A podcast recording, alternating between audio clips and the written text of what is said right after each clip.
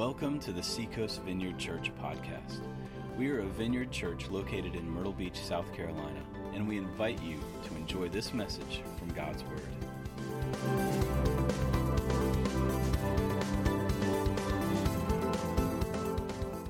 Bring them together into this uh, beautiful mashup. And you, I mean, all of a sudden you go, wait a minute, is that a song by Michael Jackson? Isn't that one by Adele? What are they doing in the same song? And all of a sudden, you know, they just mashed it up. Two different, and I mean, you have the definition in your handout if you flip it over of what a mashup is a creative combination or mixing of content from different sources. Now, that sounds like a marriage to me. A mixing or fusion of disparate mm, elements. But look at this a creative work. A creative work. And uh, so when I was watching one of their songs one day and I was thinking about doing this series uh, on marriage, I thought, wow, you know, that's a great definition of what uh, marriage is like. Um, I read some quotes this week. Albert Einstein said this, and I, you know, I've been quoting this for probably 30 years. I didn't realize he was the one who said it until I hunted it down. And he said, Men marry women with the hope that they will never change women marry men with the hope that they will change, invariably they are both disappointed. I mean, that's so that's kind of true, you know. Uh, then the singer Eddie Cantor said, Marriage is an attempt to solve problems together which you didn't even know you had when you were on your own. what do you mean I have this problem? You know, I've never had this problem before you entered my life. What? Uh, Martin Luther, uh, the great Protestant reformer, whose biography I highly recommend, uh, the way he met his wife, their whole, uh, their whole life story is pretty fascinating. But Martin Luther said, Let the wife make the husband glad to come home, and let him make her sorry to see him leave. Isn't that beautiful? Oh, see, know, so awesome. It's great. Paul, great apostle Paul, in 1 Corinthians, his letter to the Corinthian church, he has um, a section in their own marriage. And as he's beginning to speak about it in verse 7, he says, But I wish everyone was single, just as I am. Yet each person has a special gift from God of one kind or another. And what Paul was saying is that it's kind of a gift to be single and, and it's a gift to be married. It's a gift and he's like find out which gift and you know i've realized there's a lot of people in myrtle beach who don't have the gift you know to be single. And uh, and then there are some that are. And so this today when we talk today about uh, the one another's a bit. I want you to know that every single verse, every time we speak of the one another's, they apply to all of us, single, married, wherever you find yourself. We know that 50% of the people who live in Myrtle Beach are single. 50% of the people who live in Myrtle Beach or have been single, have not married yet, or they're widowed, or they're divorced, and the other 50% are married. So I've always kind of stayed away a bit from the particulars in that because I didn't want half of the you know half of the people to go man this isn't about me. I don't know. I can talk about marriage again. Good grief you know. But all of these sayings that we talk about apply not just you know to marriage but it originally intended for it to apply to the whole church whether you're single or married. It had to do with interchurch relationships. And that's how we treat one another in our communities of faith. So every time we talk about it, uh, know this that it does apply to you. It applies to you no matter where you are, whether you're married or you're single. It doesn't matter. And um, you know, so we're going to be looking at a few of these. And good marriages, you know, they don't just happen. Good marriages, you think, well, if I can just survive this, that's not a good marriage, you know well, I made it. Whew, man, I never knew I'd make it to this, you know. No, that's not, that's not what the Lord has for us. That's not His best for us. And, um, you know, they're the result of hard work. A good marriage is. I mean, I believe that every pain, every trouble, struggle, failure, and success, every laugh, every tear, all of it is kind of like an investment into the future of the relationship. So it's not that that was a waste. It's like we take whatever that is, whatever broke our heart together, and we work together to see how it fits into us being everything that God wants us to be. And I to say this um, over 40 years of pastoring now, officially, more unofficially, but 40 years of pastoring, we have seen we have seen some really devastated relationships over the years. I mean, we have seen some relationships who looked absolutely hopeless. Everything was stacked up against them. The only thing that wasn't stacked up against them was God and a willingness on the two people's part to see things move a different direction. And once that happened, things began to move. I mean, we have seen devastated lives get healed. Was it like it was before the devastation? No. And I think that's one of the, we'll talk about this in another Sunday here coming up. But, you know, I think we go into brokenness and in our broken relationships, we go into thinking, oh, it's got to be like it was before. No, it doesn't. And it probably can't be what it was before. That doesn't mean it can't be awesome that doesn't mean it can't be great. And I think that whole issue of seeing God mold something new out of the pain of the past is something only He can do as we willingly go along with Him. And so, um, you know, I, I wrote this down that you don't marry the right person, you become the right person. I don't know how many times I've had people tell me, you know, I'm looking for that person, I'm looking for that perfect person. And then they marry him and go, man, that wasn't the right person. I don't, you know, I don't, I don't know. Instead of going, I married the person and I'm finding out I'm not the person that I need to be and I want to be. And that's a day of beautiful reckoning where suddenly things can change then. So, you know, you don't marry the right person, you become the right person. And so I want to hand out, we have a sheet for you, the 59 one another's of the New Testament. Um, we're not going to cover all 59 this morning, but uh, we're going to talk about three of these. But everyone should get one. And uh, in the New Testament, there are 59 one another statements. These are mostly written, predominantly written to the church on how to treat one another within the church.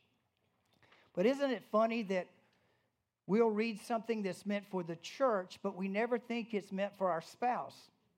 Or we never think it's about us and our marriage relationship. 15 times in the New Testament, we're told to love one another. And we're like, I'm supposed to love you. You're a church member, you're a brother, you're a sister in Jesus. But then, you know, it's also meant to be applied to that relationship in the marriage. And so we're going to take three of those out and we're going to talk about them. And um, again, word to singles, uh, you guys, all of these apply, every 59 of these apply to us in our relationships with one another, not just in marriage. Okay? So, all of these you can take and you can learn how to treat one another, how to uh, build healthy relationships within the church and within your friendships. I, I want to invite a very special person up. Uh, this is my girlfriend of 50 years.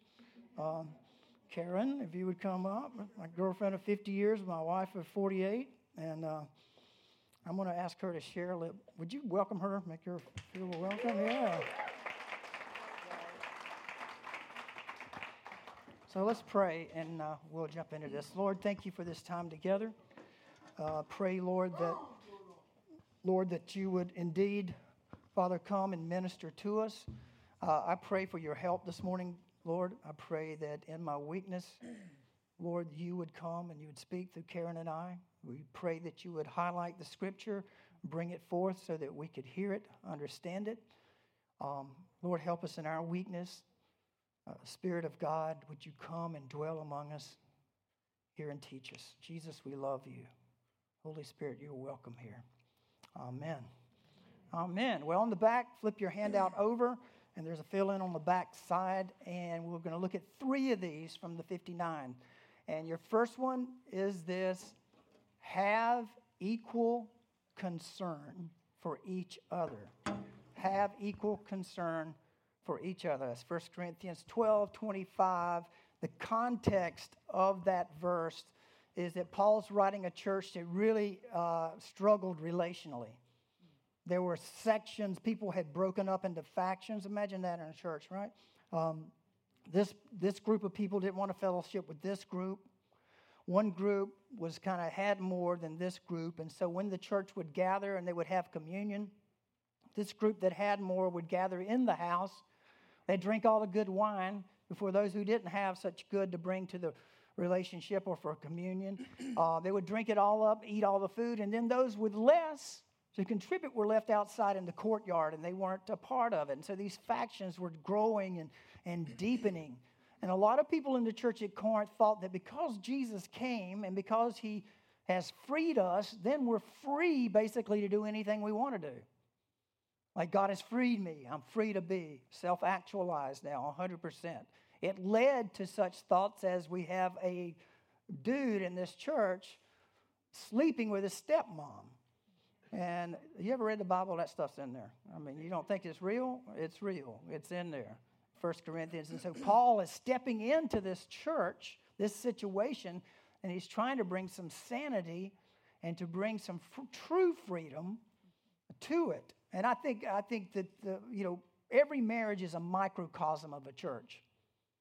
I mean, it's it's a picture of the smallest entity of a church, and um, so you know, N.T. Wright says about Corinth he says they were going, I'm free to do, act any way I please. And Paul comes along and reminds them that being a Christian does not set you apart from God's moral laws, but rather reinforces an ethic of true creation, which carries and contextualizes the celebratory reaffirmation of marriage. And he ends that comment on 1 Corinthians with compromise will lead to ruin. And so in the Corinthian church, there was a lot of compromising going on because they're like, I'm free. Who are you to judge me? I'll do what I want to do. Blah, blah, blah, blah. And things were fracturing. Families were fracturing. The church was fragmenting. And Paul steps into that in order to say, and this is one of the things he said have equal concern for each other or one another. Now, Karen, I'm going to ask you, how do we do that? What does that mean in a marriage? How do we have equal concern in our marriages? My glasses on so I can see what I wrote. Okay. I'll take care of you. Hold on. Thank you. You got it? Okay. So I'm just fussing right now, I guess. We're going to change that. Yay. Thank you. It's on. Okay. Um, Tim had given me his questions yesterday, so I had time to pray about this and think about this, and um, which is good. I like to do that. I like to know what I'm going to do and what I'm going to say. So, um, if Tim, equal concern for each other.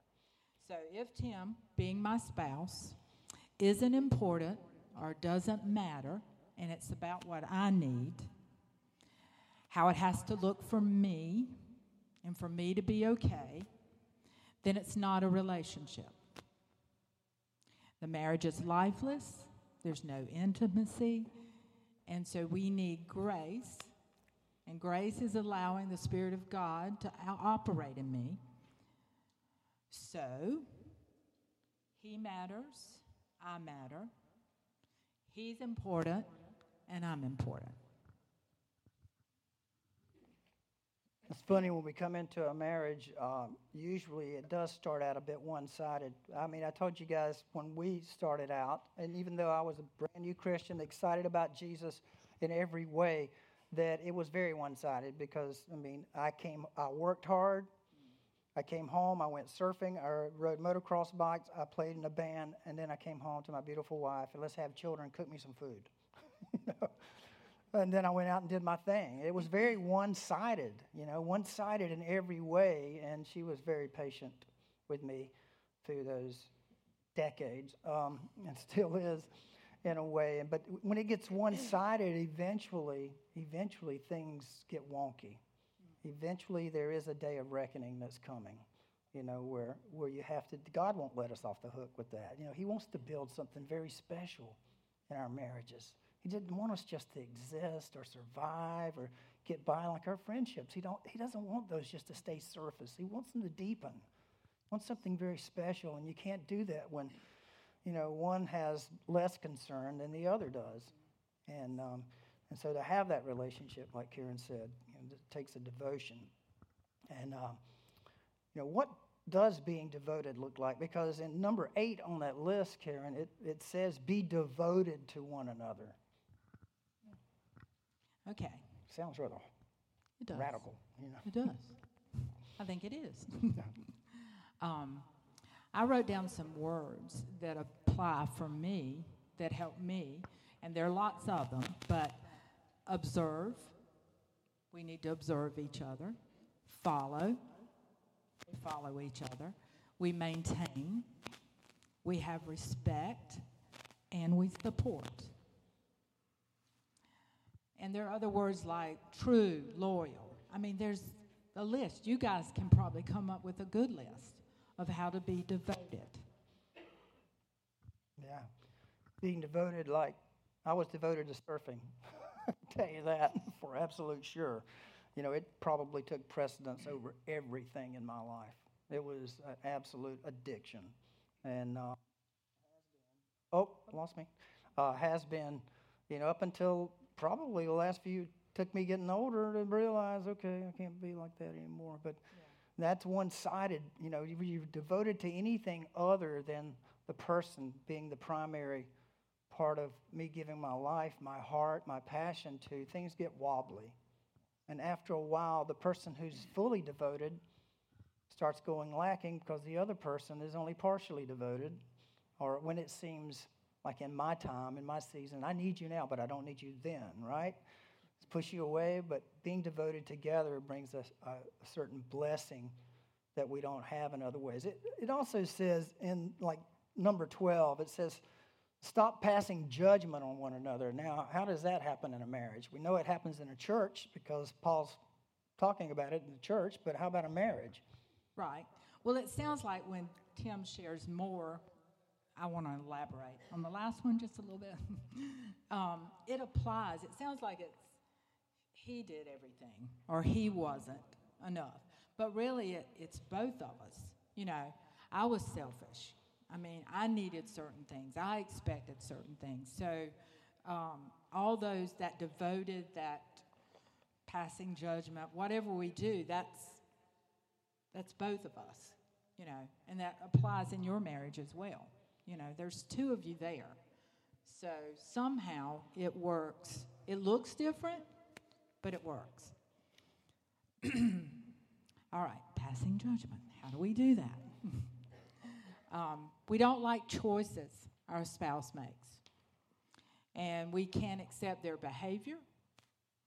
So we place our standards on them. And this, when we do that, when I tried to do that, when I tried to get him to behave a certain way or do things like I needed them done, then that just totally bypassed us being devoted to each other. Then all those observe, follow, maintain didn't even register. But what if we, instead of passing judgment, we looked at how we can be understanding, um, use discernment, give insight, show kindness? That goes a long way, being kind thinking that way. We get lazy in our relationships, um, but we can't afford to do that. Yeah, the, the passing judgment thing is when we, we, to me, it's when we don't say it, but we think it. Like this person is cramping my style now. This person I married now is keeping me from doing what I want to do. And uh, she's no not for me. She's against me because now she's saying hey i wish you'd be home at least a couple hours a week you know something like that. And uh, suddenly we're like then we pass judgment. We're like who do you think you are? You know i'm like i'm a I'm, i married you basically for my good you know don't i take care of you here comes here come the you know the justifications right along with the judgments and until we both look at each other and we realize we're on the same team here. I mean, once we realize that, we're, we're not on opposing teams. We're not. It's like, you know, this is written to a church, and it's like the church is on the same team. We're not on opposing teams, we're together.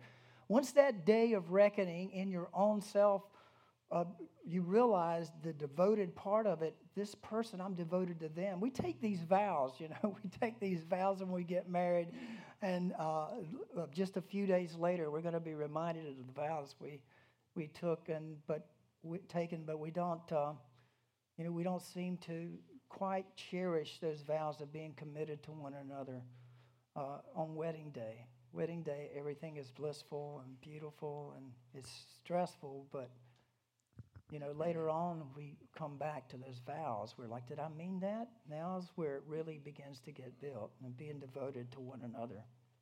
Um, okay, if you keep on, your second fill in is this if you keep on biting and devouring each other, you will be destroyed by each other.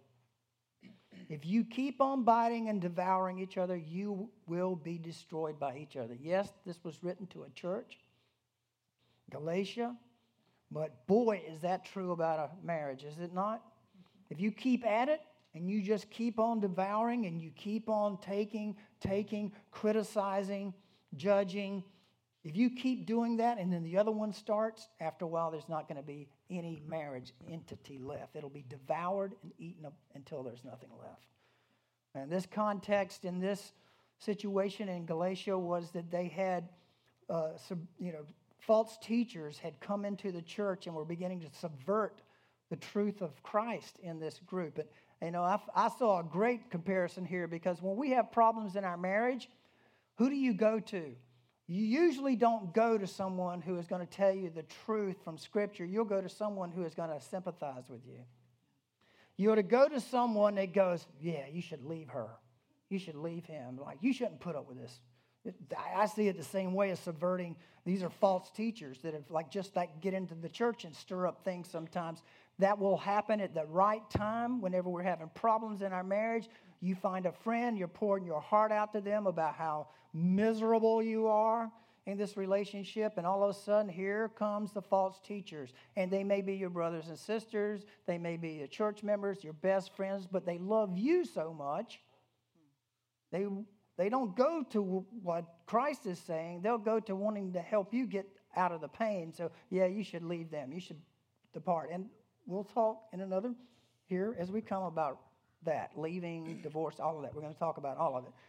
But just like Galatia had the, uh, the Galatian vineyard, uh, vineyard uh, believers, there was one there, and uh, been around a while. And uh, that just as they had to be careful about the voices that spoke into that church and began to, to separate it, so do marriages. Because once we start biting and devouring each other, we start destroying one another. And you, uh, some of you know what I mean. You, it's you know, I say this, you say that. You bite, I gobble, right?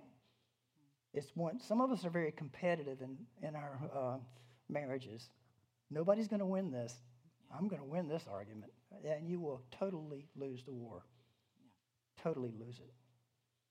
You'll walk out of the room, boy, and I got the best of her. Yeah, right. Yeah. Big chunk just got eaten away in the relationship because of the way it was handled. Maybe it was maybe it's a justified topic, it's a justified struggle, but it was handled in such a way you devoured each other.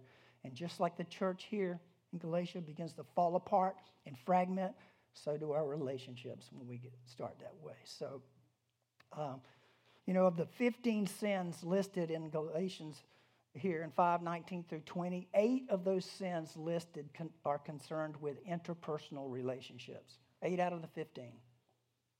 And you can sin against one another. You can sin against one another with the way you talk, we talk to one another, the way we treat one another. And just like sin against God, it takes a repentance and a confession and a forgiveness in order to get back away from that devouring and getting to a place where you can get healed and begin to have a healthy relationship. So, Karen, how do we bite and devour one another?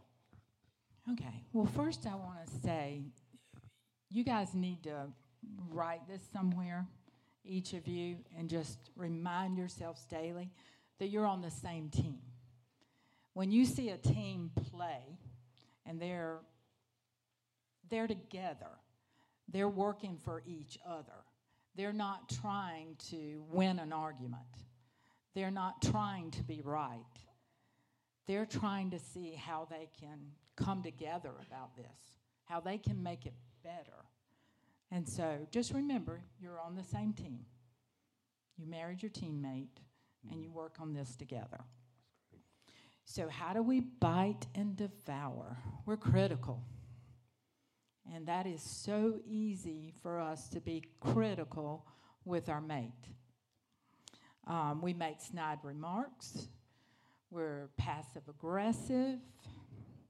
We're arrogant about wanting our own way. We have selfish expectations. You know, I don't always need to say what I feel. I like to. Makes it better for me, but I don't always need to. and that's for any relationship. Sometimes we just don't need to air it all all the time. Um, I can hold my tongue. Now, that's a novel idea, right? We can hold our tongue. We can wait to an appropriate time. We can pray about it. We can see what the Father's saying and let Him handle it. That's good, right? Mm. Yes, that's beautiful. At Galatians 5, it says, But do not use your freedom to indulge the flesh. Rather, serve one another humbly in love. And that's the antidote to that devouring, is serving one another humbly in love. And then he says something that you've heard before from Jesus. And if you've read the Old Testament, you've read this too. Love your neighbor as yourself, right in the middle of this in Galatians. We will talk about that and we'll say, yeah, and we've done series on loving our neighbors here and how do we do that? But you know the closest neighbor you have, the one you wake up to in the morning. And you look over and there's your neighbor. And some mornings, you know, we just we take for granted our neighbor, our you know, our best and favorite and closest neighbor.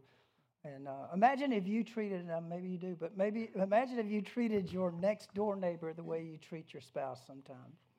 You know, like in the morning, your neighbor walks out, you're leaving for work, and they go, Hi. And you go, Rah! Rah, I don't feel good. Don't talk to me. You know, I don't feel good right now. Move away from me. Move away from me. You know, nobody, you'd be nobody's friend after a while. But we take for granted that that neighbor that is our lover, that is our friend, that is our spouse that's next to us, and we, we forget they're our neighbor. And we, we don't even treat them like our neighbor sometimes. And that's a part of what Jesus said, right? You know, love the Lord your God with all your heart, mind, soul, and body, and what? Your neighbor as yourself. I mean, this was Israel's gold standard of how to behave. And there it is, right in the middle of it, our neighbor. Our neighbor. So, you're devouring one another in our marriages. Um, so, how can we serve one another and love our spouses as our neighbors? Well, I wrote just a few that I thought about. Share your dreams. Listen intently. Compliment and encourage each other often. And this one's pretty important because we don't always do this. But be genuine with your I'm sorry.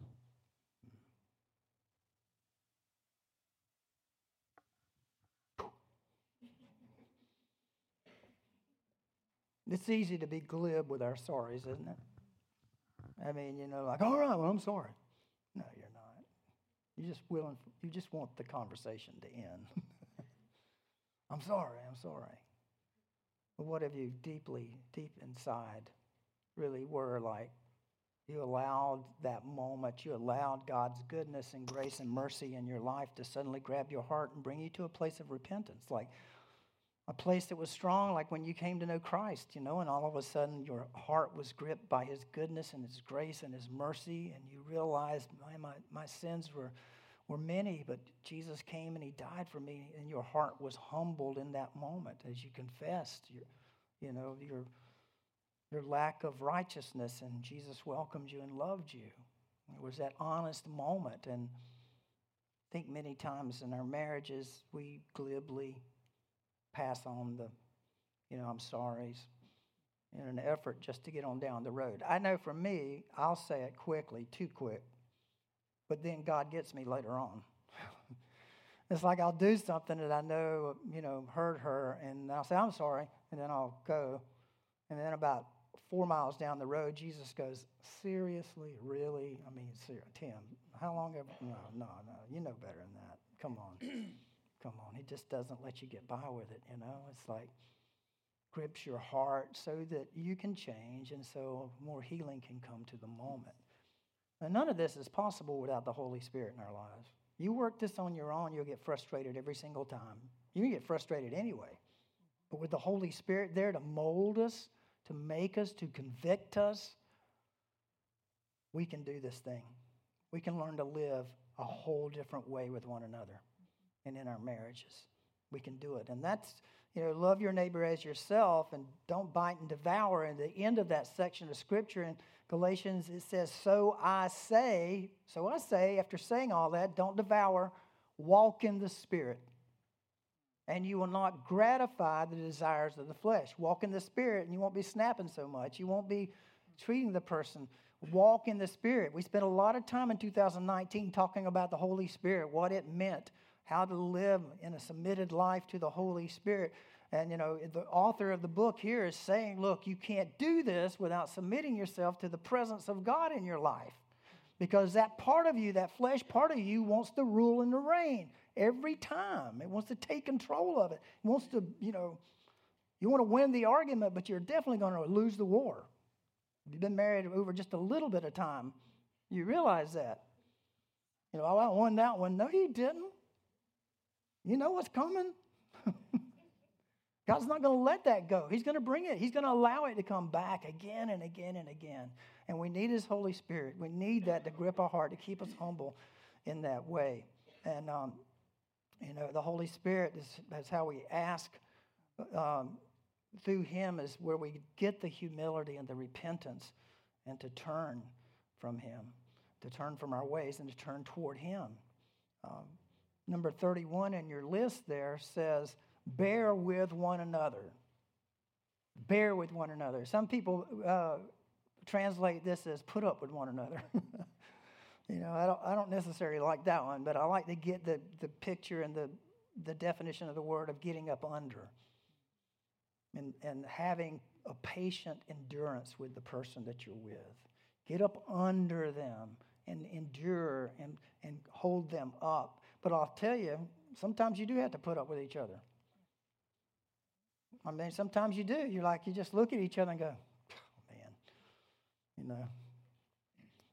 After a while, you know, it's like the little things aren't, you know, there are little things. There are things that you just let go. You don't, you know, like, uh, I know him, uh, you know, he'll come around, you know, or she'll come around and all.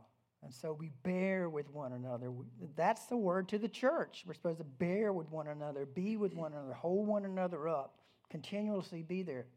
How much more with one another in our marriage relationships? Your third fill in is this. And um, submit to one another out of reverence for Christ. Submit to one another Submit to one another out of reverence for Christ. We will talk about the other part of that that some of you know about below that, but it's very important to preface the rest of that, what's written in this book, with this first. Submit to one another out of reverence for Christ. Uh, in the Ephesians, you know, it would be good if you're going to read the book of Ephesians to read the book of Colossians right along with it because they kind of mirror each other in many ways. And uh, Ephesians is a book about identity formation, about who we are in Christ. The first chapter of Ephesians, I have been repeating to myself and personalizing it for decades now. I pick it up and where it says you, I put me, I put I, I personalize it. It does wonders for you if you're trying to develop a, a healthy identity in Jesus. It, it's wonderful just to keep making it personal. It's good for your marriage as well. And so This letter is written because there were some, again, hollow and deceptive philosophies flowing into the church that were trying to hijack the true truth of who Christ was and what he had done for us. And again, that's like the bad advice and philosophy we get from many places on our marriages.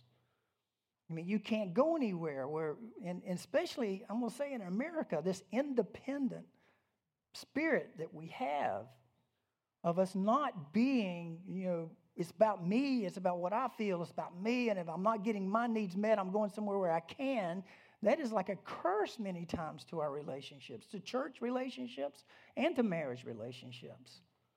And this book is written to say, no, your identity is not found in that. Your identity is found in Christ, who He is. And this submission word, submitting, is like a picture. You know, some of us that love Jesus and we're pretty vocal about it would go, I'd die for you, Jesus but you won't submit to your partner in marriage. You know, it's easier, Jesus, kill me for your name, you know, than it is for me to learn to submit my feelings, submit my selfishness in order to have a good relationship. You get this? It's true. And the thing is, submission in the scripture, which is there over and over again, is a picture of the lordship of Christ in our lives, of submitting to his lordship, who he is and what He's called us to do. So when we do it in relationship and when we do it in our marriage, it's a huge shout out to the testimony, uh, testimony to the graciousness of God and that we can do this. We can submit to it. We will give our lives for the gospel. We'll give our lives for Christ. And we'll give up our selfishness as well for the cause of Christ. And submission was so important for the New Testament writers because it described the self giving love and willingness to die that was demanded of all Christians. And, um, and we submit to one another. It means to arrange under, to arrange under. I like preferring one another, submitting to one another. And um, the NIV application commentary says the idea of mutual submission would have been an offensive, would have been as offensive to people in the ancient world as today. Despite our nervousness over the word submission, this text should not be watered down, especially when the focus is on Christ as a pattern for Christian lives. The text confronts both ancient and modern cultures, and boy, does it, does it confront us. Because we don't want to submit to anything, nothing. Yeah, it's all about my will, what I want. So, Karen, how can we submit to one another? Ooh, that's me. a hard one. Help me, honey. Help well, I've got I've got one little. I want to go back to serve, just for a second, and say that when we serve each other, there's a stronger sense of purpose and meaning in our marriage, because um, then we're busy being thoughtful. So all those things that I had said about serving, all those words that we used, Remember that. The same way that you serve when you go out and do an act of service for someone in your community or kind to your neighbor. So um, I thought that was important, that that gives meaning and purpose for us um, when we do that, just like it does outside of marriage. so, how do we submit to one another? Um, I have to pray. I have to trust. Um, I have to practice the more of Him, more of God, more of the Father, less of me principle. Um, and for me, I just have to accept that this is God's process for us to have a good relationship, for me to have a good marriage. And I first, though, have to be submitted to Him, God. And I think without that, I would be a pretty selfish person. So I need to submit. It's good for me. You know, you can submit. It's more about an attitude than it, uh, when we hear the word submit, we see it as a weakness. But it's really about recognizing the value of another person. Like, to me, submission, it took me about 10 years of marriage before I ever kind of got this. I got some erroneous theology early on. but also experience kind of works. I realized that God has placed in my wife gifts that I don't have. She has a view of life that I don't have. And I have one that's different than hers, but together we get a much more holistic view, full view of what God is, wants to do in our lives together. So when I see, when I sense that God is doing something to her and speaking to me, I submit to that. I recognize it and I go, man, that's a word. That it, it, I would say it's a word from God. It could be something just wise that I've missed with our children, grandchildren. All of a sudden, she says something, something she notices, and, and I and I might even disagree at the moment, but I sense in that moment, hey, this is this is wise. This is truthful. This is helpful right now. What she's seeing, I submit to that. You get this? I mean, I recognize the gifting, and the church is supposed to be like that. When you see the gifts in each other and you hear the wisdom from one another, we listen, we consider, and when we see that it's wise, then we submit to it. We submit to one another. We also submit in love to one another always. Everything is submitted to love. Being submitted does not mean you don't tell the truth, it doesn't mean you don't disagree. It means you're looking for God's truth in the best way and the wisdom in the moment. And none of us on our own have all of that. And so we're looking, we're praying, like, what do you see? I mean, this is a you know ongoing conversation in life as your children grow up and you have grandchildren and you've got so many friends and all, and and so it's a beautiful thing to watch how God will gift one and and the other is a complementary gift to it. And so we submit to one another, and that's a picture of the humility of Christ in us. It takes away our arrogance and our seemingly have to have our way all the time. We're looking for God's way in it in a couple that will submit to one another and recognize God's will while it's working has I'll, I'll be honest with you. If two people are like that, that you have a 100% chance of having a wonderful marriage.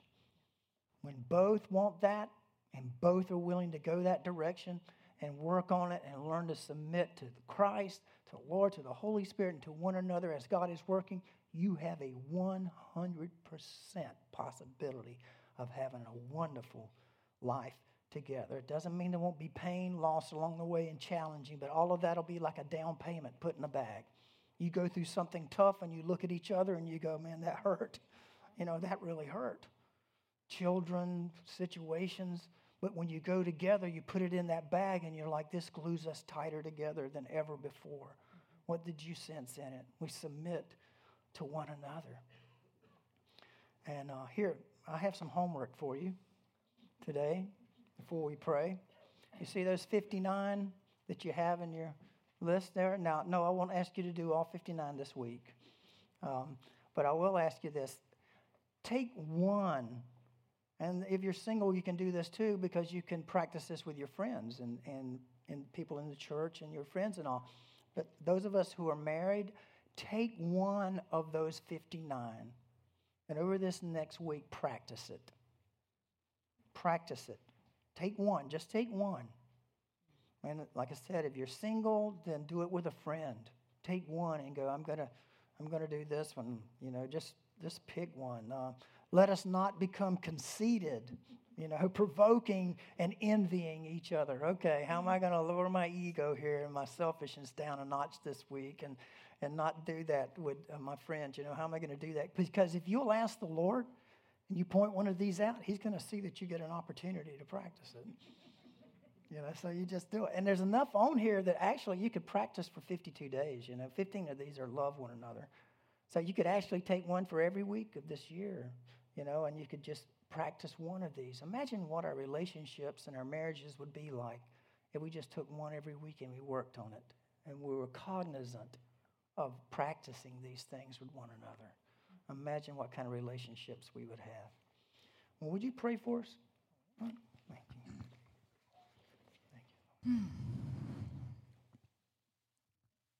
Jesus. Father, I just thank you. Um, I thank you for each individual, each family that's here, these couples that are here, um, these singles that are here in their relationships. Father, I pray that you would pour out your spirit on them so that they can flourish in their relationships, so they can become stronger, so they can encourage, so they can love each other well. And Lord, I pray that you would give them a heart to cry out to you where they lack and for what they need. And Father, that you would just bless them. Yes. Bless them with every good thing that you have. Yes, Lord. Amen. Thank you, Lord. And Lord, before we sing our last song here and we head out into our lives and to the world that you've planted us in, say to all of us that there's no way to live like this outside of the help from a Creator that loves us, from a Savior who saved us, who gave Himself for us and then said He was going to place His very Spirit inside of us to help us, to teach us, to comfort us, to change us. And if you have not intentionally said to Christ, I surrender, I give my life to you, then that's your first step. That is first step in having a good relationship with others and a good relationship in a marriage. We can't live like this outside of having His help. And so this morning, I want to ask if if you have not done this, would you raise your hand and say, Tim, this morning I'm going to do that. I, I surrendering my life to Christ and asking Him to forgive me, come into my life, and to begin to lead me and teach me. Would you just raise your hand up? Let me see who you are so I can pray for you. Thank you, Jesus. Lord. Thank you, Lord. Thank you, Jesus. Yes, Lord, you see, Lord, that hand, or hands, Lord, that maybe I missed, God, but you saw. Lord, would you sweep into that heart right now and feel and reveal your great love, Lord, as they surrender to your presence and to your